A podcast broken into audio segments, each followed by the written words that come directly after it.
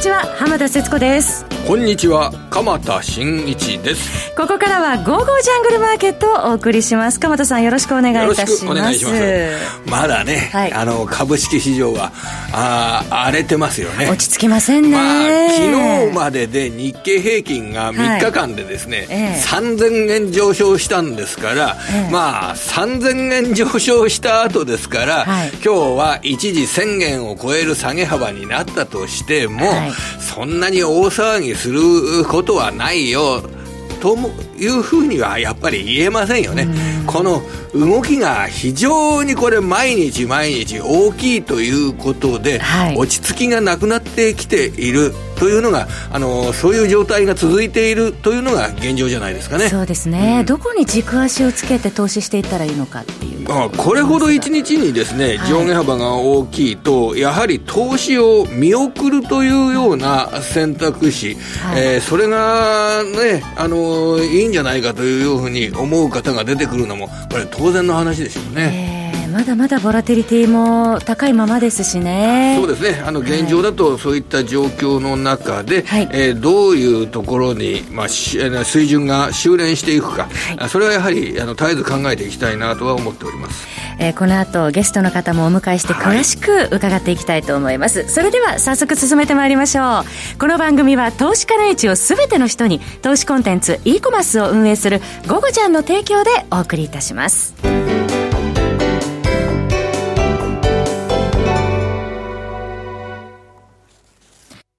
さて、今日のマーケットは日経平均株価がマイナス4.51%、うん、そしてトピックスマイナス1.78%という結果となりました。まあ、日経平均の値動きっていうのは非常に大きくなっているという状況ですよね。はい、えー、かなり短期資金、まあ下がってる時には、まあ株券を借りて売るヘッジファンドですとかが、あ結構下の安いところを売ったんじゃないかっていうような説が一般的には聞かれてますけど、はい、で、あの、今週とりあえず月火水の3日間で安値から3000円上昇して、それで、そこの部分でやっぱり意識されていた、日本株って特に動きが良かったわけじゃないですか。はい、その日本株独自の要因っていったものを考えてみると、やっぱり、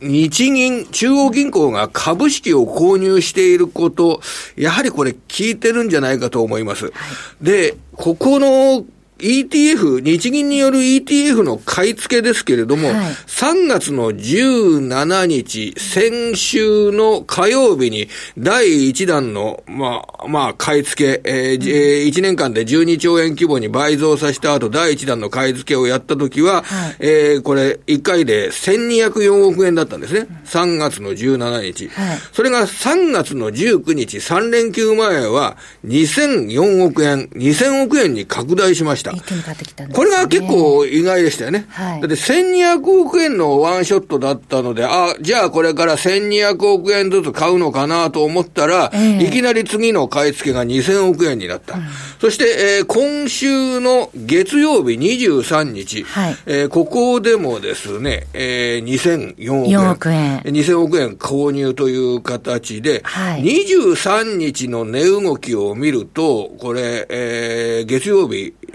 の23日っていうのは、安いところが1万6480円。はい、あの、これはあの、日経平均で語っちゃいますけれども、えー、先週の金曜日の1万6552円に対して、70円ぐらいしか安いところがなかったんですよね。はい、日経平均で言うと。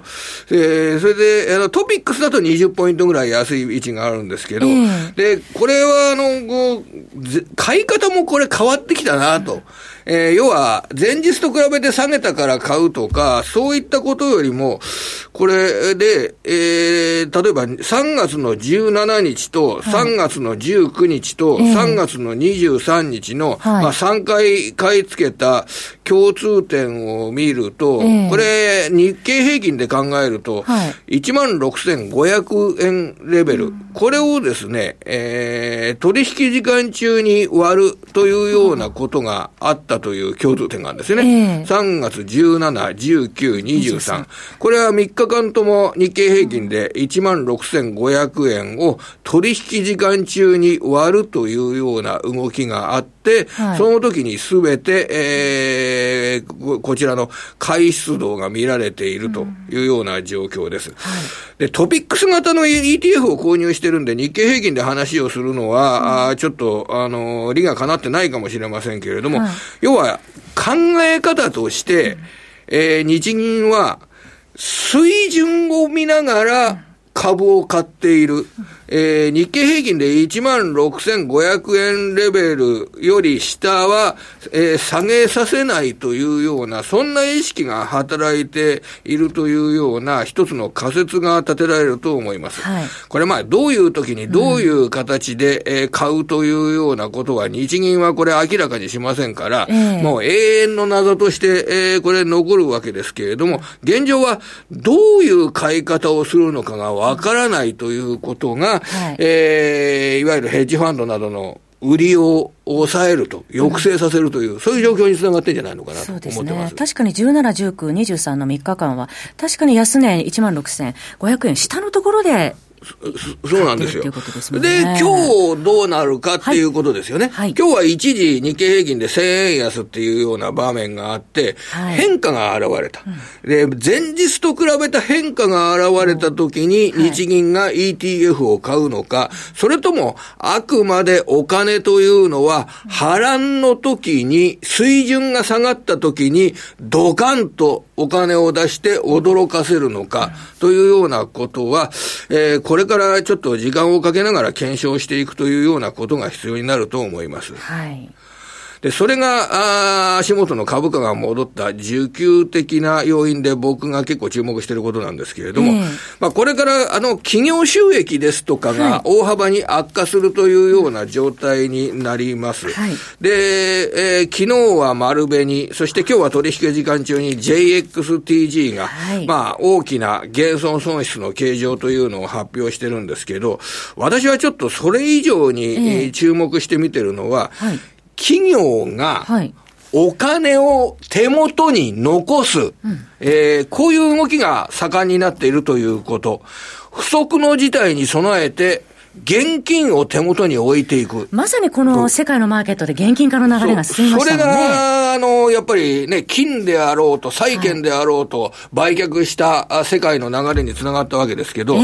あの、今日の発表で、えー、コード番号2146の UT グループ、これ製造現場に、えー、製造業への人材派遣というのを行っている会社なんですけど、はい、従来この会社っていうのは、うん、あ総還元成功、配当と自社株買いを合わせて30%以上を株主に還元するということを決めてる会社なんですが、はい、今回、今期は特別に配当を取りやめて、はい、無配とするっていう発表をしてるんですよ。はいえー、これは不測の事態に備えて、手元資金を、うん、確保するというようなことを、えー、まあ、雇用のためにも優先する。まあ、これから製造業、日本の製造業、どういう状態になるかっていうと、場合によっては、あの、工場の停止が長引くというようなこともあり得ます。はい、そうすると、えー、製造業への人材派遣をやってる会社の仕事が一気になくなるということもあり得ます。えー、その時に従業員に給料を払うためには、手持ちの金っていうのを厚めにしとかなきゃいけない。守らないといけないわけですね。そういう判断が働いてる。えー、あるいは、あ下着メーカーのワコール3591、はいえー、この会社は1月31日に自社株買いの実施を発表し、上限200万株の自社株買いを実施して、はい、4月30日まで買い付けるということを発表していたんですが、はい、今日、えー、自社株買いの取りやめ、中止を発表してます。はい、まだ96万株までしか買ってない、半分ぐらいしか買ってないんだけれども、えー、今日で停止する。初版の事情でと。まあこれもやはりですね、あの、自社株を買ってお金を外に出すよりも、はい、現金を手元に用意しておきたいという、いろんなことに備えなきゃいけない。うん、とにかく企業として、えー、存続する従業員のために、えー、給料ですとかをしっかり払うために、えー、内部にお金を貯めなきゃいけない。うん、というような動きが、えー、これ世界的に強まっているということが、やはり、えー、ここまでの株価下落、何でも現金化の動きにつながっていたんだなということをですね、改めて、はい、えー、感じる次第なんですけど、国内の企業でもやはりこの2社のような流れがこれからも。そうですね、今までは株価が下がったので、自社株買い発表が多くなった、えー、これが今までの流れだった、だった当然、株価が下がれば自社株買いが増える、はい、そういうふうに捉えていたのが、自社株買いを取りやめて、現金を確保するっていうような状態になってるっていうことは、はい、もう非常にやはり事業環境が深刻な状況に今なってるってことなんですね。それも流れの変化でありますよね。はい、それでは、この後は本日のゲストの方をお招きいたします。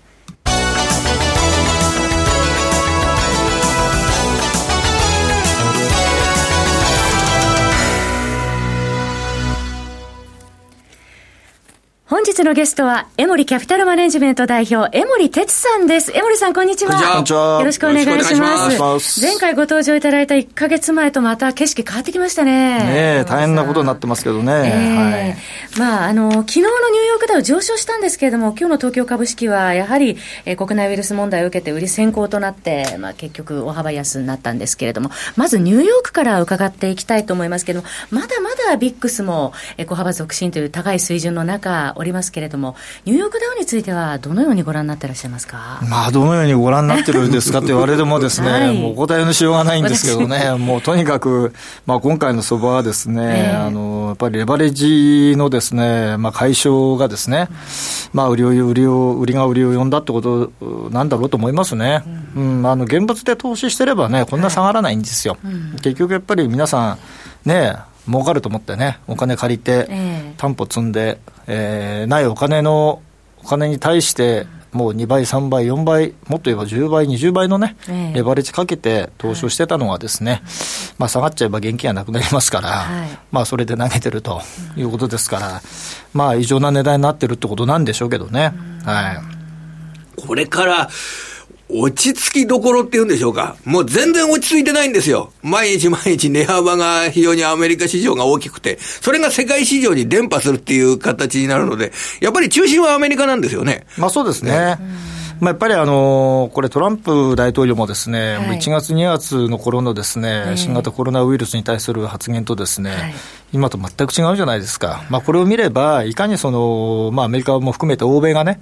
このコロナウイルスに対して、はい、まあ、甘く見ていたかってことですよ、まあ、対応が遅れたと、もうこれに尽きると思いますね、はい、まあ、それが相場のね、下落だと。につながったってことですよ。今回、あの2兆ドル規模の経済対策で、まあ、アメリカ、上下両院で可決して、まあ、実施していくっていうことなんですけれどもね。まあ、これはですね、あの、まあ、金融政策もそうなんですけど、まあ、例えば FRB の金融政策で言えばですね、まあ、今回、あの、無制限に、はい、えー、必要な分だけ買いますよってことをね、言ってる。で、これはまあ何を意味するかというと、はい、その制限を加えないということですから、その金融政策の失敗によって、その景気だとか経済、金融がおかしくなるということはもうありませんよってメッセージですから、はい、まあ、これはもういくらでも買いますからということなんで、これ問題ないんですよ。うんあとは財政、はい、でこれもあの2兆ドルでサポートしますって話ですよね、で多分まあ足りなければもっと出すでしょう、でまあ、アメリカの場合はもうあのご案内の通りあの民主主義なんでね、はい、まあ、その国有化という問題がもし出たとき、まあ、例えば今話題になっているボーイングはですね、はい、まあ、潰れかけたときにその社債引き取るとか、えー、じゃあそれを国ね、国有化するなとかで、はい、ありますよね、まあ、GM が過去そうなってますからね、えー、まあ、事例がないわけではないんで、まあ、ボーイングの CEO はね、それはあの嫌だっていうふうに言ってますけど、まあ、最後はもうそうなっちゃう可能性ありますけど、まあ、それで救われるわけですよね。だもう政府にセーフティーネットができたわけですよ、はい、ですから、あとはそのコロナウイルスさえ終わっちゃえば、これは逆に言えばですね、お金出しすぎって話になっちゃうんで、あの逆に大バブルになっちゃうんですけどね、まあ、そうなったら多分まあ出すのは止めると思いますから、まあ、そこは調整するんでしょうけど、そういう意味では、あの政策の判断ミスによっておかしくなるってことは、もうこれ、欧米はもうほぼないと思いますね、これ、ドイツもほら、で国債発行してまでやるっていうね、はい、もう前代未聞ですよ、そこまでやる、イギリスももう決めたとい。うことですから、はい、あの欧米のところからですねそういったあの政策のミスによって、景気がさらに悪化するという事態はもう避けられるってもう決まったんですよね、ほぼね。ですから、あとは、このコロナウイルスがどこまで期間的にですよ、はい、引っ張って、あとはその、まあ、景気後退だとかですね、金融行政のその影響のその深さですよね。まあ、どこまで、もうこれだけですよ。で、それはね、1年経ちゃね、さすがにっていうところだと思いません？現状ですと、そうすると株価が一段と底割れしていくというような、そういう時代は避けられたというふうな捉え方をして、良い時期になったんでしょうか、ね、いや、これは。ですね、別ですね。要は投資家がどう思うかですから。うん。あのもうそれは決まってるんだけど、投資家はそう思えなかったら、株価はそれで止まらないんですよ、私はそう思わないんだけど、あの投資家は大半が、まあ、残念ながら賢くないので、市場は、やっぱり行くとこまで行っちゃうんですよ。ですので、そういうふうに、もうセーフティーネットができたのに、そう思えない。からやっぱり売る人が出てくる、まあ、ないしはそれを見越して空売りして仕掛ける人も出てくる。という人が出てくれば、あの下がる可能性がある、でまあ、大体今あの、リーマンショックの時との比較をされる方、非常に多いんですけど、はい、まあ、リーマンショックは確かにその長い歴史の中の一例だではあるんですけどね、はい、過去、例えば S&P500 がですね、高値から過去、過去最高値ですね、まあ、直近の過去最高値から3割以上下がった時っていうのは、過去6回あるんですよ、今回7回目なんですね。はい、で、まあ、一番大きかったのはこれ、世界恐慌ですよ。まあ、世界恐慌の時っていうのは、えっ、ー、とですね、86%下がってるんですよね。86%ですか？はい。すごいですね、それは。底値をつけに行くのに、はい、要は高値からね、はい、底値つけに行くのに2.7年かかってるんですよ。いや、2年半以上かかってるんですよ。辛いですね、そうそうは、それは。で、そこから、もともとつけてた高値を回復するのに25年かかってます。はあ、長い道のりですね。25年ですよ。まあ、そうなると思わないですけども、はい、あのまあ、この世界恐慌の例をちょっとね、極端なんで、これ除いたとしても、それ以外の5回、高値が3割下がった時っていうのは、高値から1年半かけて底値をつけます。1年半ですよ。長いですね。今年は、今年の2月でしょ、う来年の10月か、6月か7月か8月か10月あたりですよ、底値確認するの。ということは、平均的な、過去のね、平均的な動きからすれば、底値はまだかなり先ですね。というなっちゃう。で、もう一つ言うと、回復する年数、はい、これは、まあ、さっきお話したあの世界恐慌はね、25年なんで、これちょっと極端なんで、えー、これ外しても、えー、えー、とですね、4.8年、高値回復するのに、まあ、約5年。えー、ということは、あのまあ、これからやらなきゃいけないことは、はい、まあ、1番底、2番底っていう話するじゃないですか、はい、まあ、2番底必ず来るんでしょうね。はい、という前提で、今慌てないで買わないのか、ないしは、いや、そんなことはないと。どっかで戻るよってことで買い続けるのか。まあ、いずれにしてもどっかでも戻る。ただ、結構、これは、えー、普通に考えたらですよ。はい。セーフティーネットができたとはいえ、え投資家心理が、まあ、株価を決めるということを考えるとね、ええー、かなり長い道のりだというふうに考えていただいた方が、まずですよ、いいと思います。これはまああくまで客観的にね、過去のデータでお話してるだけなんで、私は別にそうなってほしいとか、そうなるべきだって言ってるわけじゃなくて、過去そうだから、一応それに頭に入れた上で、投資行動を取らなきゃいけないと。だから、あのー、これ終わっちゃえばね、過去の事例と違うのは、これ金融実証じゃないっていうのは確かなんですよ。リーマンショックと違って。お金がないわけじゃないから。お金は出すんで。人物が動かない。動かないだけだから。から経済活動が止まってるだけなんで、それが復活すれば、ノーマルでしょ、だって、普通の経済活動があれば、普通に企業業績も上がってくるし、普通にお金も回る、ね、なれば、回復する話なんで、そこはちょっと頭に入れた上で、今のデータと照らし合わせてですね、えー、まあ、行動を決めていくと。ですから、まあ、この、なんだろう、あの、いろんなデータ発表されてますよね、その感染者の数がね、はい、何人増えてるって世界的にね。えー、えー、だからそのデータで、感染感染者数が増えなくなればね、これ、だいぶ心理的に変わりますよね。だそのデータ、やっぱりまあ日々、投資家としてはね、はい、まあ追っていくしかないでしょうね。はい。江森さん、それで、あの、今のコロナウイルス感染者の増加の抑え方として、えー、結構説として出てるのが、もう企業活動は思い切って、ちょっと長い時間休んでしまおうと。えー、こそれで、えー、企業活動を停止して、とにかくその間 GDP が極端に落ちたとしても、コロナウイルスの感染者増加をとにかく当面は抑える。人の移動がなくなって GDP がめちゃくちゃ落ちたとしても、コロナウイルスを抑えるというようなことに力を入れた方がいいんだっていう説が、あの、結構聞かれるようになってきたような面もあるんですが、これはどうですか、考え方としては？私は、あの、お医者さんじゃないんでですね、わかりません、はっきり言って。わからないですけど、あの、結果としてその粗利用事した方がいいのであればね、多分そっちの方がいいでしょうね。っていうのは、まあ、株、まあ、株価の価値もそうでしょうし、その企業のあの経済の、まあ、規模についてもね、そうなんでしょうけど、これからまあ1か月後、2か月後減ったとしても、それ別に将来そうなるわけじゃないんで、そこを皆さん勘違いして売るわけじゃないですか。で、結局バリュー戻った時に、なんであんなところで売ったんだろうっていうのは、リーマンの時もそうでしょ。うん、だから結局それを繰り返してるんですよね、投資家って。だからやっぱり最終的にうまくいく人っていうのは、その皆さんが分か,、まあ、分かっていながらできない。ということをやっちゃったときに、そこで買ってあげる人ですよね、まあ、例えばリーマンショックの時のウォーレン・バフェット、まあ、彼はもう全部お金出してね、ボールドマ・サックスまで買収してですね、もう大儲けじゃないですか、もう人がもう一番苦しい時お金を出すっていうね、ですからやっぱり、まあ、投資家としてやっぱりそうなりたいですけどね、まあ、ただ、まあ、今回もう下がっちゃったんでね、でだいぶあの、まあ、投資家が苦しくなってますから、今更言われてもっていう状態ではありますけれども、とは言いながらやっぱり、まあ、現金がでできたときにはね、ええ、まあ、それを頭に入れて、やっぱり投資行動に行かないといけないと、まあ、もう一回下がってきたとき、江森さんのその過去のあのデータから見ると、それは十分あり得るわけですね、まだ下がってくる、ねはい、それでその時に、まあ、冷静になって、えー、捉えていくっていう、そういう心構えって必要になりますかね。もう結局やっぱりあのまあ今回の債務もそうですけど、まあ、常にマーケットがぐちゃぐちゃになるときっていうのは、もうレバレッジがかかりすぎてるときですよ。うん。やっぱり、まあ、今回もそうですよね、はい、やっぱり投資のベースとなる部分っていうのは、やっぱり現物でね、うん、やった方がいいし、あのレバレッジをかけて、先物だとか、まあ、オプションだとかやるときは、やっぱりすぐ動ける、まあ、技術を備えてないと、やっぱり難しいですよね。やっぱりあの今回のような酒でうまくいった人っていうのは、それができる人、もうあの空売りも入れて、やっぱりそのアメリカのヘッジファンドなんかもね、株は売らないんですよ、現物は。だけども、そのヘッジのために先物売ったり、プットオプション買ったりして、あのカバーするわけですね。で、下がっても、それ全部足すと、実は損益はマイナスにならないと。で下がポートフォリオを考えながら、うん、で下がりきったら、はい、そのヘッジを全部外すんですよ、外すと今度、そっちで現金できるじゃないですか、えー、現金が、キャッシュができる、はい、このキャッシュで安くなった現物の株を買うんですよ、だからうまくいくんですよ、でダブルで買えるわけじゃないですか、でそこで戻れると、もう2倍収益上がっちゃうっていうね。だこれができれば、こういうの時の相場、まあ、単純に現物だけ売っちゃうと、何も生まれないので、はい、それができると、実はキャッシュが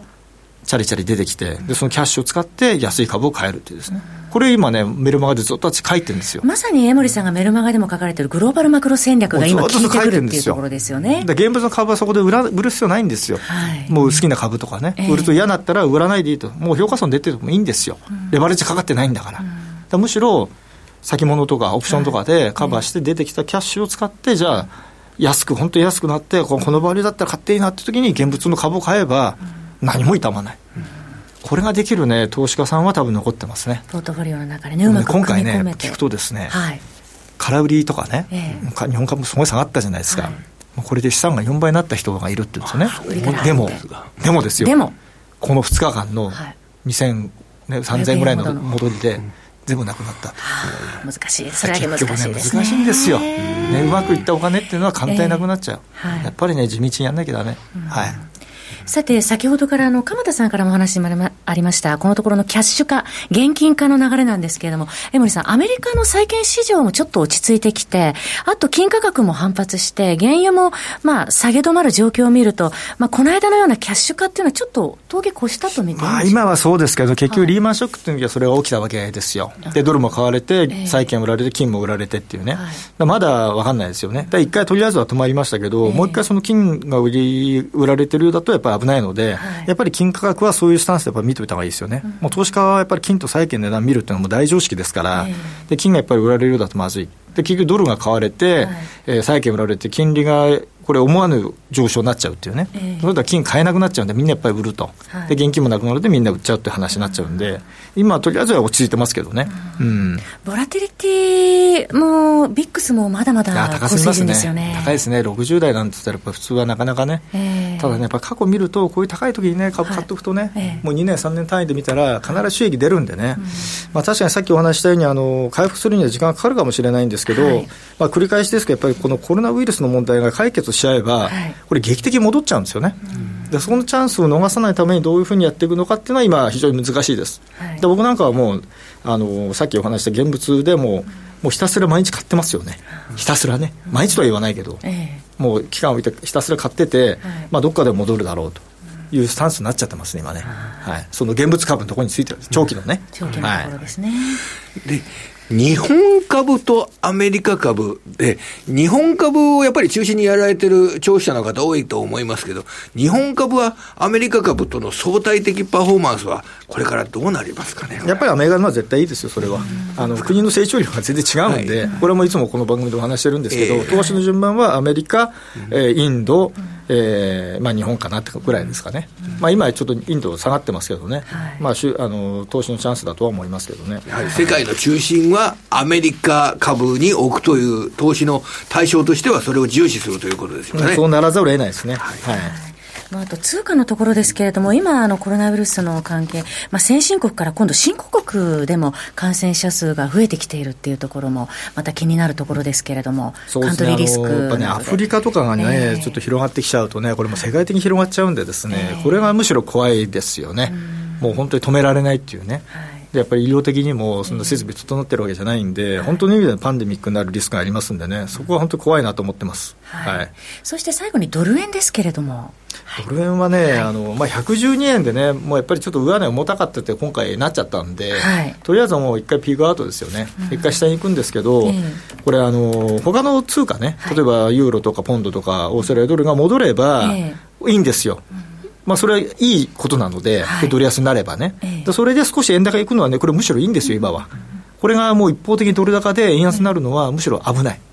ええ、危ないので、え、あのむしろあの少し円高気味の方がむしろ今はいいいいと思います。なるほど、今、110円の40銭台半ばですけれどもね、まあ、ただね、110切れてくると、またね、あの今度、株はどには危ないかなって話にもなっちゃうんでね、ね。これまたね、非常にちょっと難しいんですけどね、はい、はい、まあ、ちょっと今の水準だと、上にはちょっともう行きづらいでしょうね。はい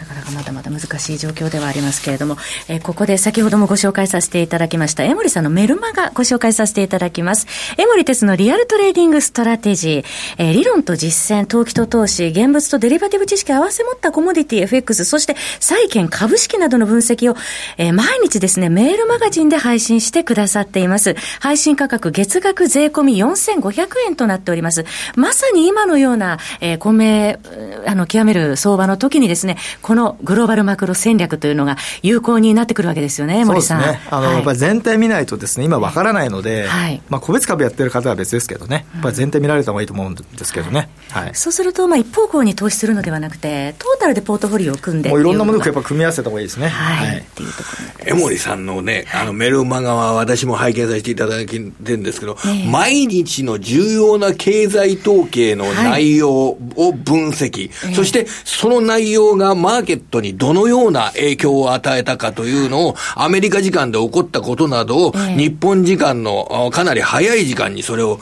ね、ご指摘いただいて、えそれでマーケット、日本の取引市場が始まる前に、すごく重要な知識を得ることができるメルマガですよね。江森さん、明日の朝なんかは、やっぱり失業保険申請件数なんかがアメリカで発表されて、かなりの規模の申請失業者が出るんじゃないかって言われてますけど、そういうのも分析して、マーケットの反応ですとか、ドーンとね、教えていただけるんですよね。そうですね。えー、はい。これは楽しみにしてます、本当に。ぜひ皆様ご検討ください。えー、江森さんのメルマガのお申し込み詳細は番組ホームページの午後じゃんトレードサロンのバナーをクリックしてください。えー、本日のゲストは、江森キャピタルマネジメント代表、江森哲さんでした。江森さんどうもありがとうございました。した鎌田さんも今週もどうも。こちらこそありがとうございました。えー、来週も素敵なゲストの方をお招きしてお話を伺いますので、どうぞお楽しみに。それでは皆さん、また来週。